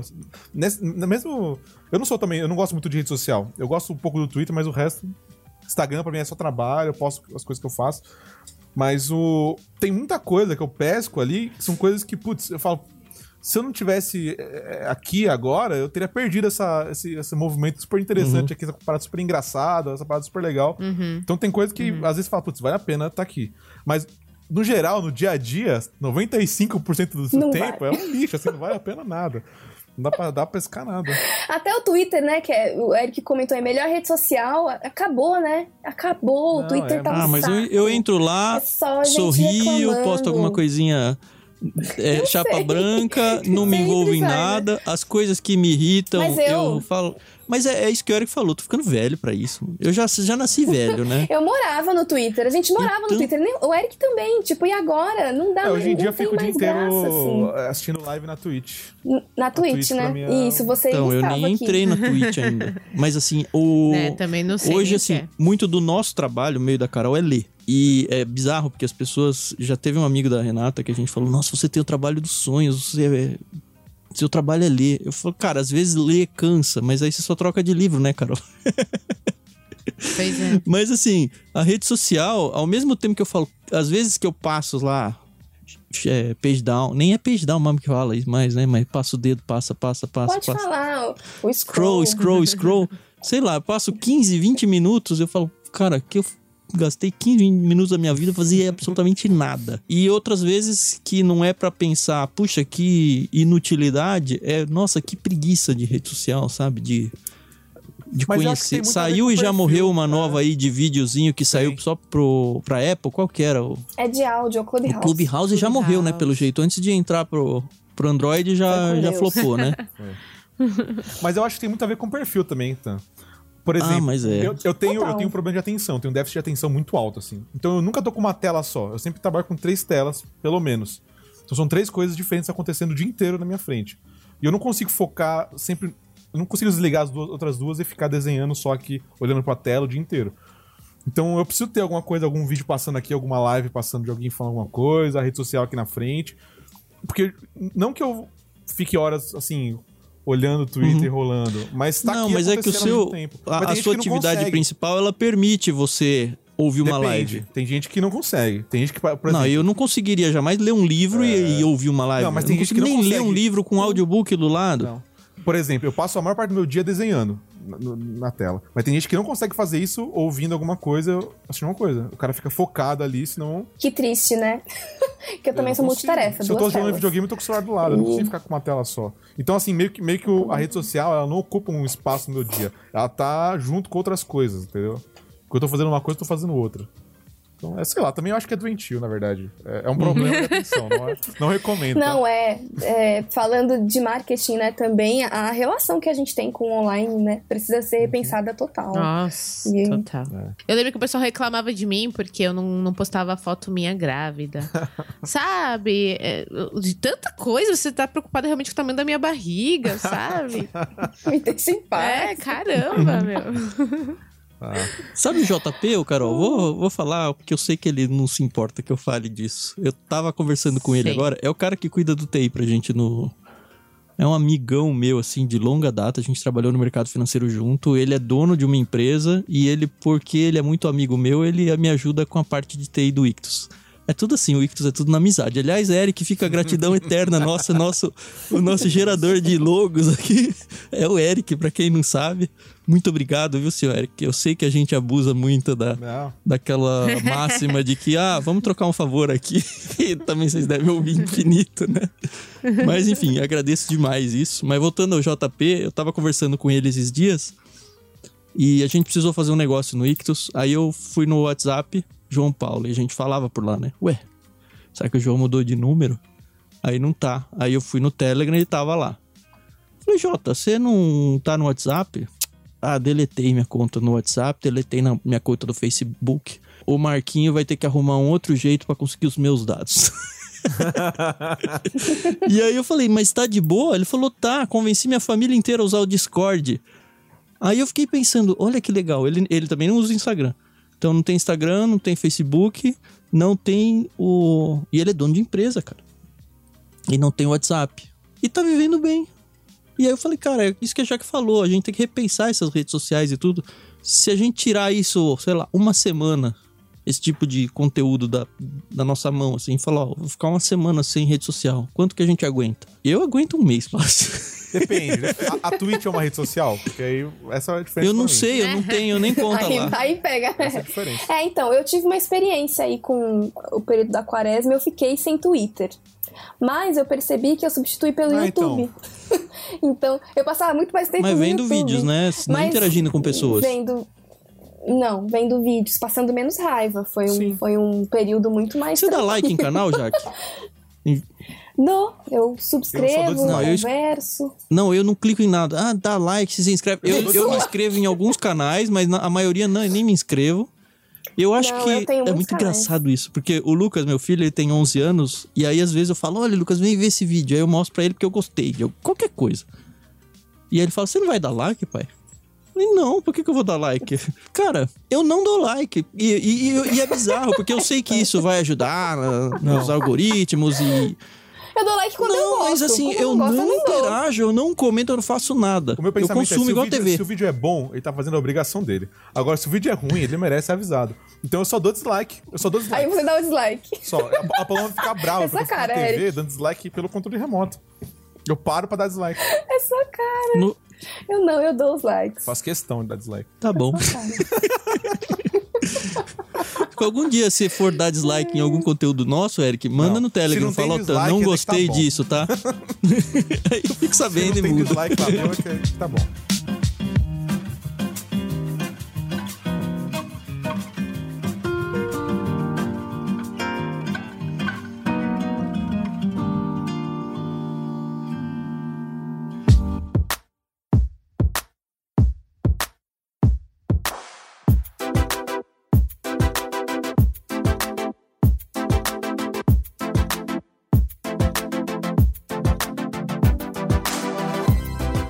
Já que eu tinha certeza que eu tinha te apresentado uma vaga na Mundo Cristão, eu tô viajando então. Você que foi atrás. Não, mas é, é o, o caminho é longo. Eu fui atrás da vaga e eu não consegui a vaga quando eu fui atrás. Quando eu te falei? É, é, então, a gente conversou, acho que foi. Eu me lembro do.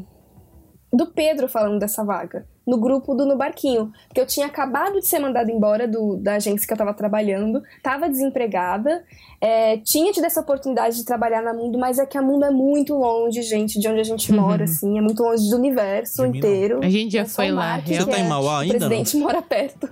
Em Santo André, do lado. Ainda são duas horas pra ir, duas horas pra voltar de carro. Então a pandemia, a Então, pandemia tá sendo uma benção é. pra você, é isso. Tá, uma benção. Então, é, nesse sentido, e só. né? Então, a gente. Aliás, a gente nada. Eu fui pra essa vaga, tentei, não consegui contratar outra pessoa, segui minha vida. E aí, depois, uma nova vaga pra analista de mídias sociais abriu. E aí, eu encarei. E aí, eu fui. Legal. Então, mas foi, foi lá no grupo do No Barquinho. Na minha cabeça foi o Pedro, mas pode ter sido você É, também. eu Alguém me indiquei pra recomendou. você e um tempo depois você tava na Mundo Cristão. E na minha cabeça eu sempre falei, nossa, Isso. olha que legal, eu ajudei a Jaque. Então eu não ajudei nada, foi isso. Eu mandei currículo, o pesso- eh, eles já me conheciam mais ou menos, e aí dessa vez rolou. Encarava três horas de transporte público pra chegar lá, Nossa. mas, mas valeu a pena, porque era um trampo que eu queria bastante. Eu fui. Sou, né? Muito feliz lá, apesar de não fazer a mesma coisa que eu fazia no começo. Ô, Eric, seu sonho é abandonar esse mundo mesmo e migrar pra um ministério mesmo? Na verdade, não. Eu gosto do que eu faço. Eu, eu abandonaria, abandonaria um pouco a parte de design, a parte de ilustração que eu faço, que cada dia eu faço mais, né, na verdade. Tá aparecendo, cada dia aparecem mais coisas, graças a Deus. Essa parte eu gosto bastante. É, e eu não, não abandonaria, mas eu quero ir pro ministério também. Então eu acho que dá pra conciliar as duas coisas. Talvez sair daqui. A gente gravou com o. Dá pra desenhar uns leões É. em Campo Prego. É. A gente gravou com o Marcos Nati, o brother Bíblia. Eu já gravei com ele uma vez também no barquinho. É, então. E ele. Assim, eu senti muito nele que ele faz meio que quase como hobby a coisa. É. E, assim, ele dá, prega, é convidado e tudo. É. E também ele tem uma carreira de designer barra ilustrador, que foi o que ele falou pra gente. Mas, assim, eu de verdade eu vejo você, assim, fazendo um híbrido entre assumir um ministério e fazer algo relevante com ilustrações na internet. Você nunca pensou em se lançar você, assim, Eric de Oliveira, ou ilustrador, que faz alguma coisa, não para a empresa, sabe? Como se a empresa fosse você, você tá produzindo algo de conteúdo próprio, sabe? Já. Ó, o marketing pessoal aí, já. Eric. É. Assim, eu, eu tenho pessoas que me conhecem no meio, mas do, Uhum. do meio de produtoras. Tem muitas produtoras que me ligam pra poder mandar fazer um, uma ilustração pra alguma coisa, algum storyboard. Tem muitas pessoas Mas é você sendo contratado pra fazer algum serviço algum uma projeto. empresa. o cara né? vai fazer um filme e precisa Isso. fazer um storyboard pra esse projeto. Eu faço muito storyboard. Vários. Porque eles conhecem, meus tra... Legal. eles conhecem meu traço, que, que já ficou muito específico. Então o cara às vezes pega um. Tem várias vezes o cara pegar um, vários, um repertório com vários ilustradores e escolher o meu porque eu sei fazer storyboard legal. Mas especificamente uma coisa com a minha assinatura, eu já pensei e tem algumas coisas engatilhadas que eu tô. Você curte fazer storyboard, não? Eu curto, porque é um trabalho que dá dinheiro e é muito fácil. Vou dar uma, vou dar uma ideia pra você, não sei nem se você já pensou. Você abrir um. Não, não digo um canal, mas talvez. Fazer um storyboard bíblico. Onde você vai fazer a narração da Bíblia em storyboard, talvez em aqueles stop motion. Não é stop Ah, motion, já tem. existe, tá?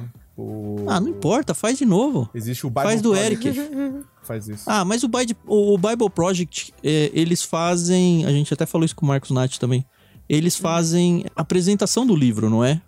É tipo aquela par- primeira parte que tem nas Bíblias de estudo, assim, não É, é? hoje, em dia, hoje em dia isso já fizeram de tudo. A questão, eu acho que é até legal você fazer um clube aqui de ilustrador, né? Que é um outro mundo, hein? Mas é porque a- esse lance da ilustração, ou até da, da animação mesmo, é uma parada que ela, ela requer muito dinheiro. Porque tem muito custo esse tipo de trabalho.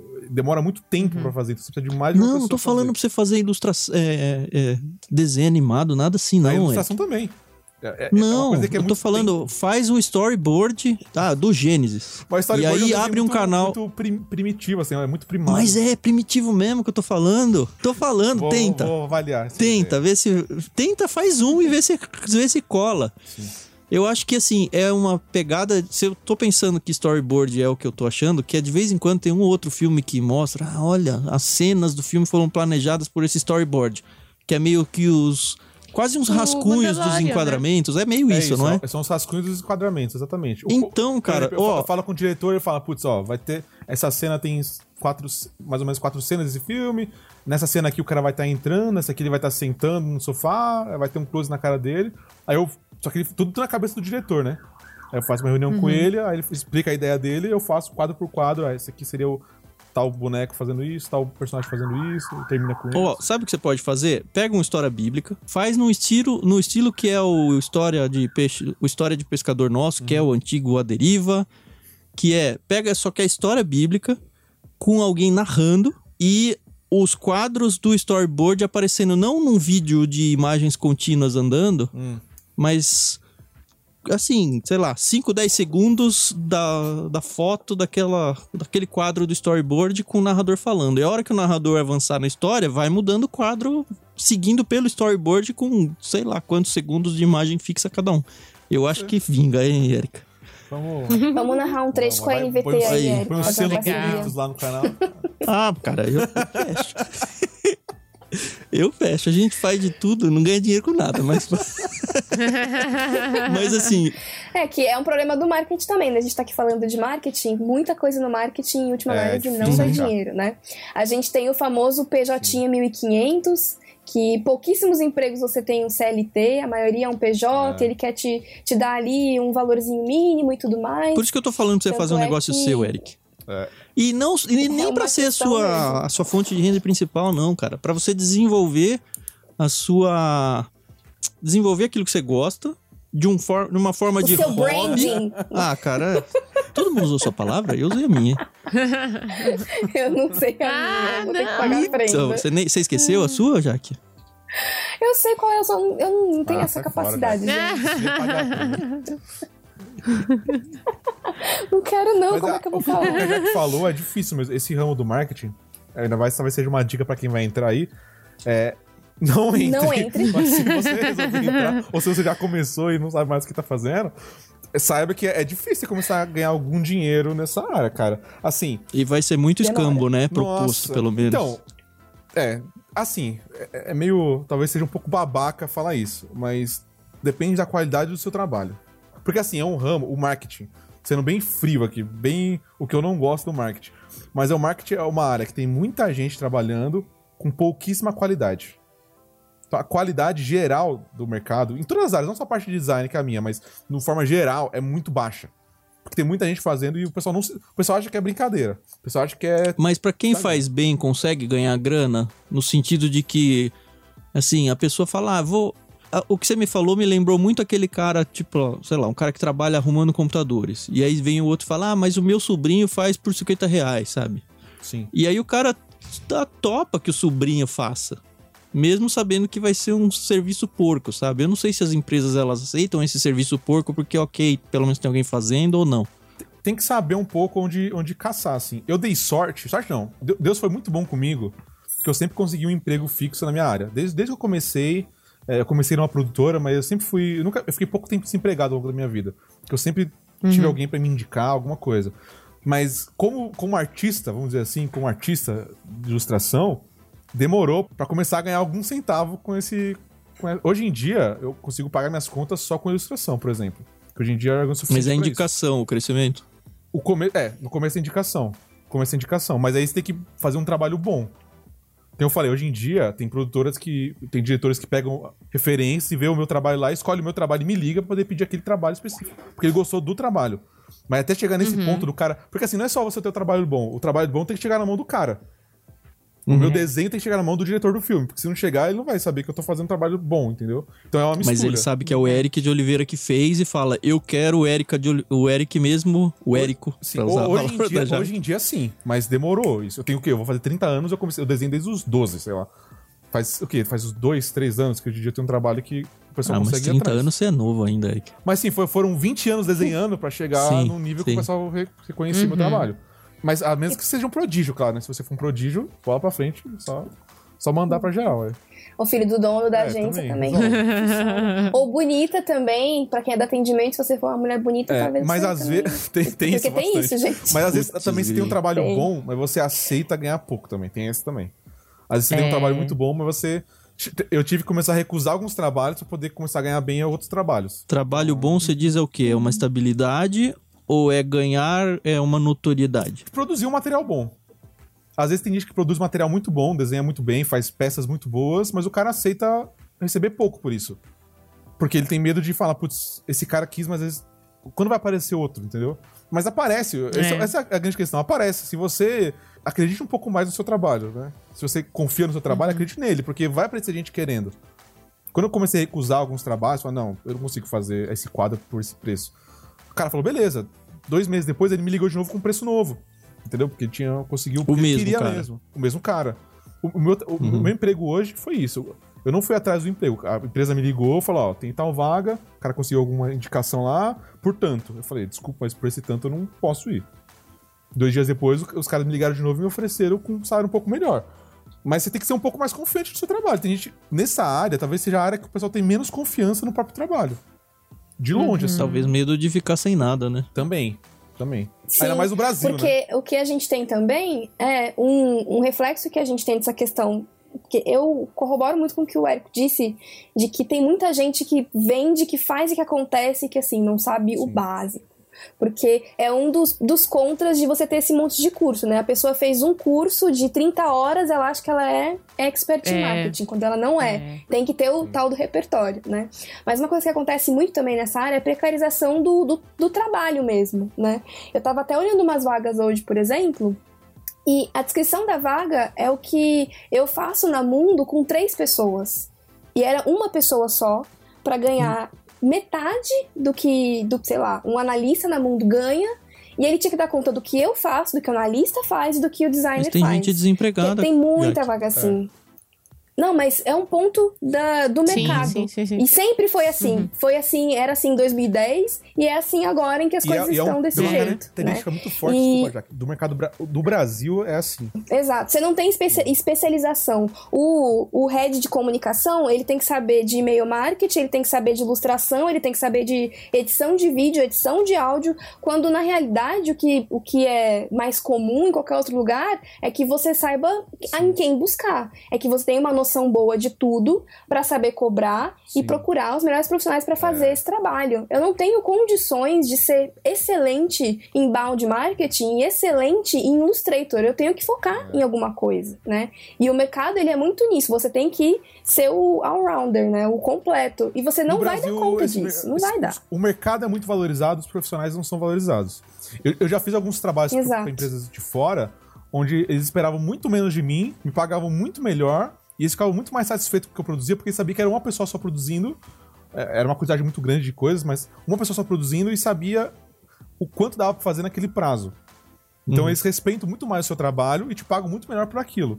Aqui no Brasil, empresas do mesmo porte dessas outras, elas esperam muito em muito pouco tempo e, e quer uma qualidade muito alta. E não tem como uma pessoa entregar. É uma equação que não fecha, sabe? Não tem como eu fazer um trabalho excelente. Quando alguém me pergunta, ah, é- é, você consegue entregar no prazo? Eu falo, ó, você quer entregar em dois dias? Eu falo, beleza, eu entrego em dois dias. Com a qualidade de dois dias. Eu não posso entregar um trabalho com a qualidade de um mês em dois dias. Então você tem que É saber. que o brasileiro deixa pra resolver faltando dois dias. É, então. Aí ele falou, uh, é mesmo, o livro precisa da capa. Eu falo, eu, eu faço, eu faço em dois dias, mas o preço é esse, a qualidade vai ser essa. É, o ponto, às vezes, a empresa até tem como, né? Essas agências grandes, elas têm muito dinheiro, ela tem condição de pagar melhor, ela tem condição de estruturar uma equipe de marketing, mas como ela sabe que a pessoa precisa do emprego e que ela vai aceitar, ele paga pouco, PJ, e faz você trabalhar até as 8 da noite, de segunda Ô, a já que você já teve que contratar aí na Mundo, Né? não? Você sendo a pessoa Já. que definiu a vaga, é Já. fácil achar gente de qualidade ou você tem um monte de gente que fala, nossa, não, Não. dá, essa pessoa não tem Não é condições. fácil.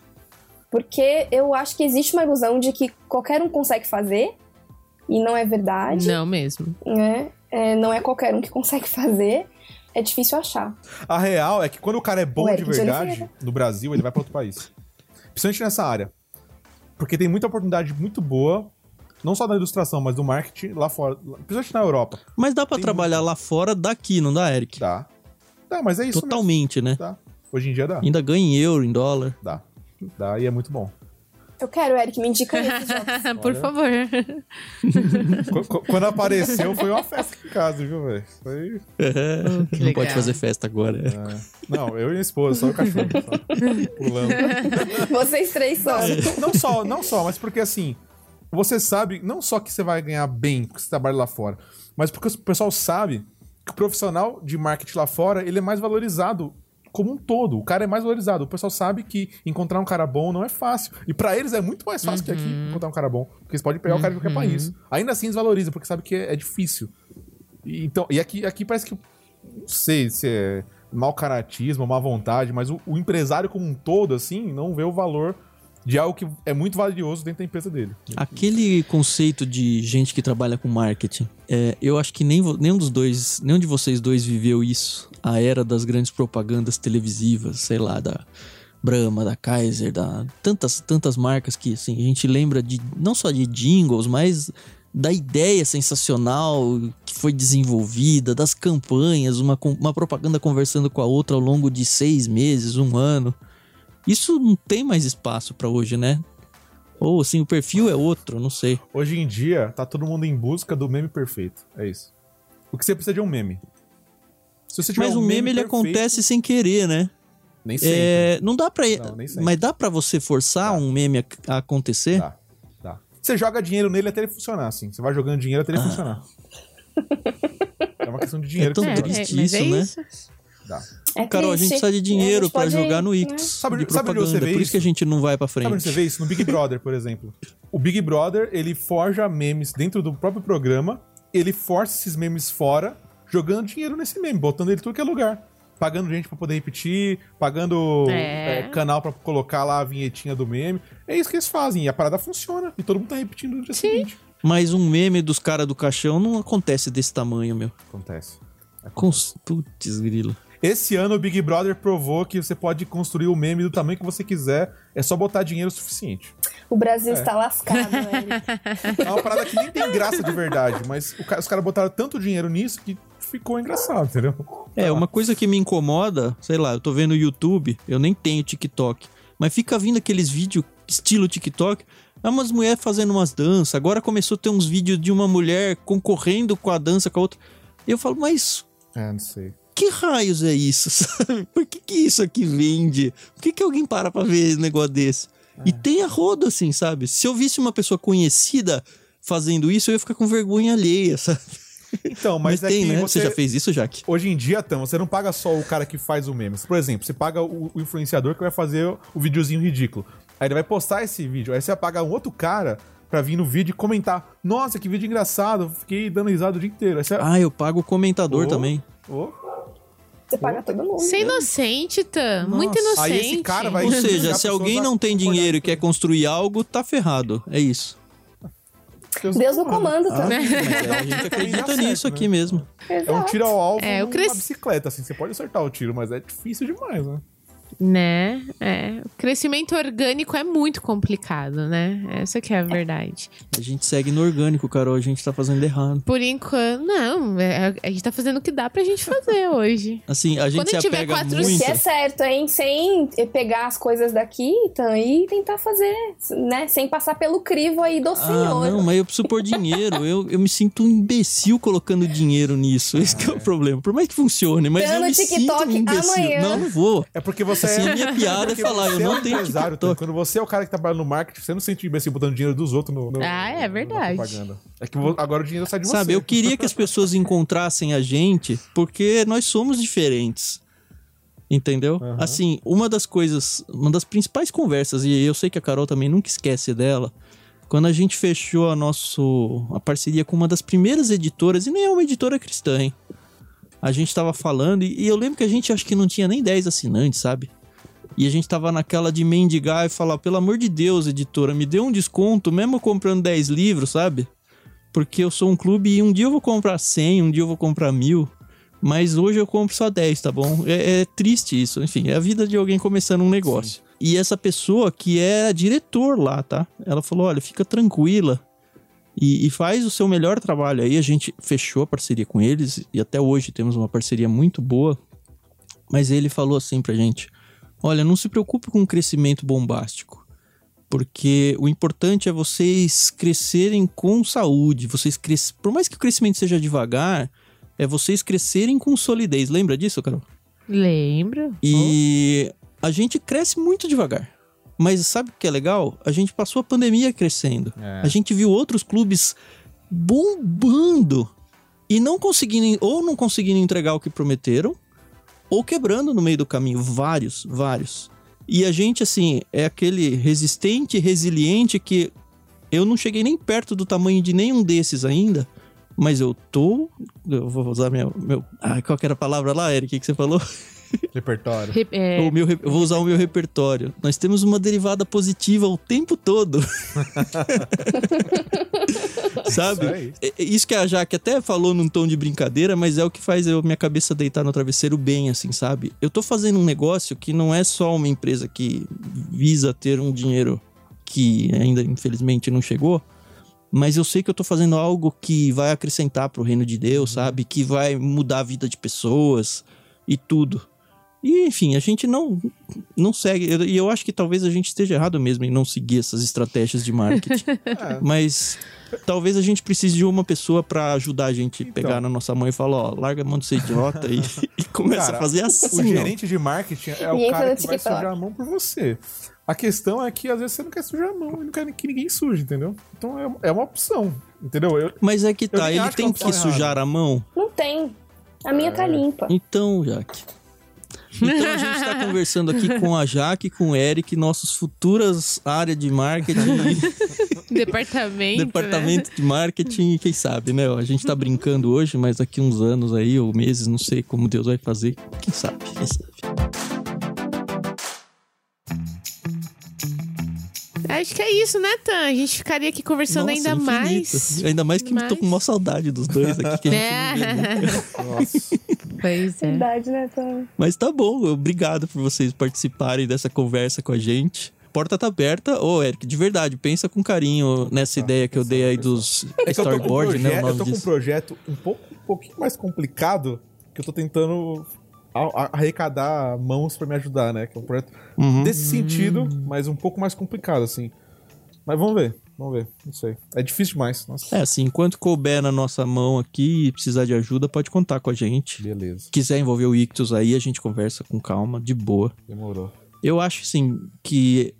Eu, eu nunca vi. Eu tô- não quer dizer nada, porque eu não consumo. esses- não consumo redes sociais, não consumo quase nada, né? Então pode ser que É, tenha então uns você 10 é aí e eu que só fora da vi. curva aqui nesse rolê Nos todo. 20 canais que eu vi na minha vida, eu nunca vi isso acontecer, né? Isso. É tipo o Silvio Santos, né? Eu não vi esse filme, mas a minha filha número 2 viu e falou que é muito bom, né? Da mesma forma que você dá os seus dislikes aí, Sim. eu ia consumir um negócio Você desse, não ia um dar dislike. storyboard bíblico. Ele até ia dar like, que quem like, sabe, então. né? Não, aí Tem também não, um like. não é pra É, tanto. não, aí eu nem espero isso. Né? Amizade. Beleza, palavras finais de vocês aí. Espero que eu não tenha estragado o emprego de nenhum de vocês, por vocês falarem tão mal. aí. Eu também. Já, já que talvez, o meu tá tranquilo. Não, aqui tá, tá tranquilo. É, bom, foi muito legal ter essa conversa, né? Foi meio all over the place aqui para usar termos em inglês, como os Faria Limers, e eu tenho essa mania, todo mundo que né, convive comigo sabe. Uhum. É, foi- mas foi bem legal conversar, né? Ventilar aqui um pouco as coisas. Eu queria mais uma vez deixar a indicação do perfil do Kaique. é, depois eu passo pro pessoal para deixar no post se for o caso. E porque eu acho que ele tem pensado marketing sobre uma ética cristã que é bem interessante. E pessoalmente deixo meu obrigado aqui, porque o Kaique tá tirando um pouco do meu ranço até com a área. Porque eu era ou igual ou pior que o, que o Eric. Mas assim, convivendo com um pouco com aquilo que ele tem produzido e pensando um pouco a partir de uma perspectiva cristã, aquilo que a gente tem feito, é, enfim, tem me ajudado a, a caminhar. E, enfim, a conversa é muito boa. Muito obrigada. Mas o pessoal. conteúdo que ele gera é um, um conteúdo muito barulhento ou é um conteúdo mais silente, ô Jaque? Você usou, não adiantou. Ai, que droga! Eu sinto muito. Eu sou bom de trava-línguas pra, pra falar, hein? Sobrou É. pra mim. Sei lá, a Jaque Vai, já vai vai. pagar o trava-língua dela agora? O Eric quer falar alguma coisa antes? Ah, até que foi legal esse papo aí. Obrigado por ter me convidado. Dar uma desabafada aqui. Nessa área. Mas eu acho que, assim, toda área... Aqui a gente brinca porque é a área que, a gente, que eu vivo ela há muito tempo. Mas toda área tem esse tipo de problema, né? Algumas mais, outras menos. Mas toda área tá corrompida aí de alguma forma e tem problemas éticos pra se lidar. Mas, se você trabalha nessa área, se você quer, se tá encaminhado, lembra que essa foi... Da minha, do meu lado, pelo, pelo menos, foi o foi aquilo que Deus me deu pra fazer. E é o que tem pago minhas contas e sustentado minha família. Então eu não vou reclamar dessa área. E toda área pode ser redimida de alguma forma. Depende muito de quem trabalha nela. E tem muita coisa legal Exato. também pra você. Você vai ter muitos momentos bons se você quiser entrar nessa área. Tem muitos momentos divertidos, pelo menos. Engraçados que você vai. E dá pra fazer muita coisa legal de você olhar, putz, ó, que, que trabalho legal que eu participei aqui, que projeto bacana. Dá pra ter orgulho do Dá, que foi feito. dá, dá pra ter. Dá, Ainda mais dá que você vê um trabalho que você fala, nossa, agora o que eu tô fazendo é profissional, sabe? Porque o limiar entre amador e profissional nessa área é muito, assim... Quando, você não vê quando você cruza esse limiar, né? Quando você deixou de ser um amador pra virar um profissional. Mas quando você tá do lado de lá, você sabe que chegou, né? Sabe, mas demora um pouco. Então, tenha paciência, trabalhe bastante e veja de tudo, né? Porque se você não tiver repertório, não vai conseguir. Tem que ter repertório, tem que ver de tudo, tem que guardar, ter referência. Mesmo coisa que você não gosta, vai atrás, guarda em algum lugar, que vai fazer muita diferença. É isso aí. Muito legal. Eu tô muito feliz com esse episódio, cara. Foi muito Sim, legal. sim. Muito legal. Assim, o tempo de. O que mostra isso é o tempo de episódio, né? Muito maior do que Nossa! normalmente a gente já grava. A gente mandou ver, e dá pra, né, falar muito Nossa, mais foi aqui. muito bom. Mas aí eu ia realmente comprometer. Deixa quieto. Tô zoando. Renato, você tá ouvindo isso? Ama mundo cristão. Amo meu trabalho. Eu vou mandar pra ele. É. Deixa as redes sociais de vocês aí, que se as pessoas quiserem contatar vocês por algum motivo. Se alguém quiser conversar sobre algum livro da Mundo Cristão com a Jaque, como é que faz? É Juliana, olha, Júlia. Com a Júlia. Manda e-mail pra Júlia. Não, gente. Eu tô no arroba Lima Jaqueline no Instagram e Jaque Underline XD no Twitter. E é isso. Se quiser, realmente pode mandar DM e a gente conversa. Eu tô no Instagram também, Eric de Oliveira, com K, mas lá eu posto mais coisa de trabalho. Só K, né? Só Não K. CK. Só cá. E, o, e no Twitter, Eric de Oliveira também, mas com dois L's, porque alguém já tinha pegado o Oliveira com L só. Então, mas é, é igual. E lá eu tô mais presente também. Mas não, não muito. Legal. No Twitch, que pra mim é só um jeito errado de escrever Twitter. Ah, a Twitch eu só assisto. Eu, não, eu quase não Eu nem sei o que é lá. isso, eu tô falando, mas. O Eric não começou ainda o trabalho dele de streamer profissional, mas esse Testei momento vai algumas já, já fiz umas Oh. lives já, escondido. Eu sei, Escondido tô de olho. Vou dar meu sub. Nossa, sonho. 9 dólares, 9 dólares.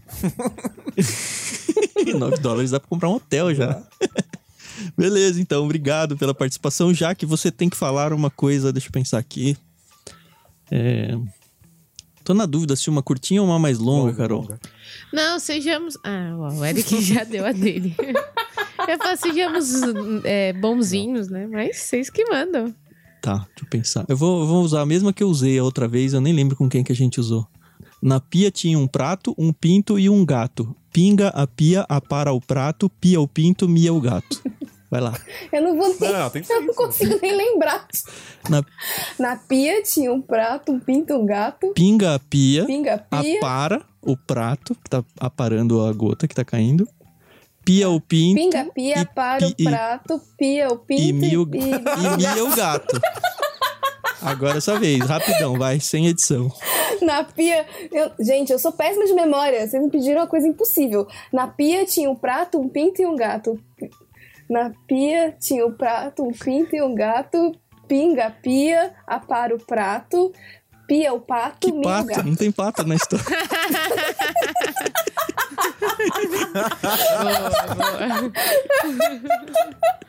Foi o que saiu. Vai, Tá tenta bom, mais tá uma, bom. vai, mais uma, vai.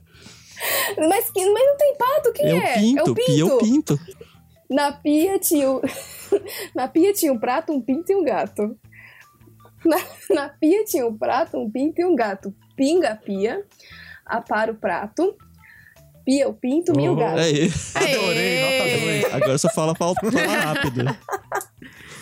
Não, rápido não vai. Não, a curtinha era que, essa eu nunca falei pra Carol, acho que um original nunca Hum. se desoriginaliza. Eu nem, nem me Não, o mais legal é o roupa chão sujo. Ah, esse eu não sujo. consigo até hoje. Beleza. Ó, já que foi acho que a terceira que não conseguiu completar a nossa. E foi fácil a palavra dela, hein? Enfim. Foi, Foi mais é divertido, assim. gente. Beleza, então, senhores ouvintes, espero que você tenha ficado até o final com a gente.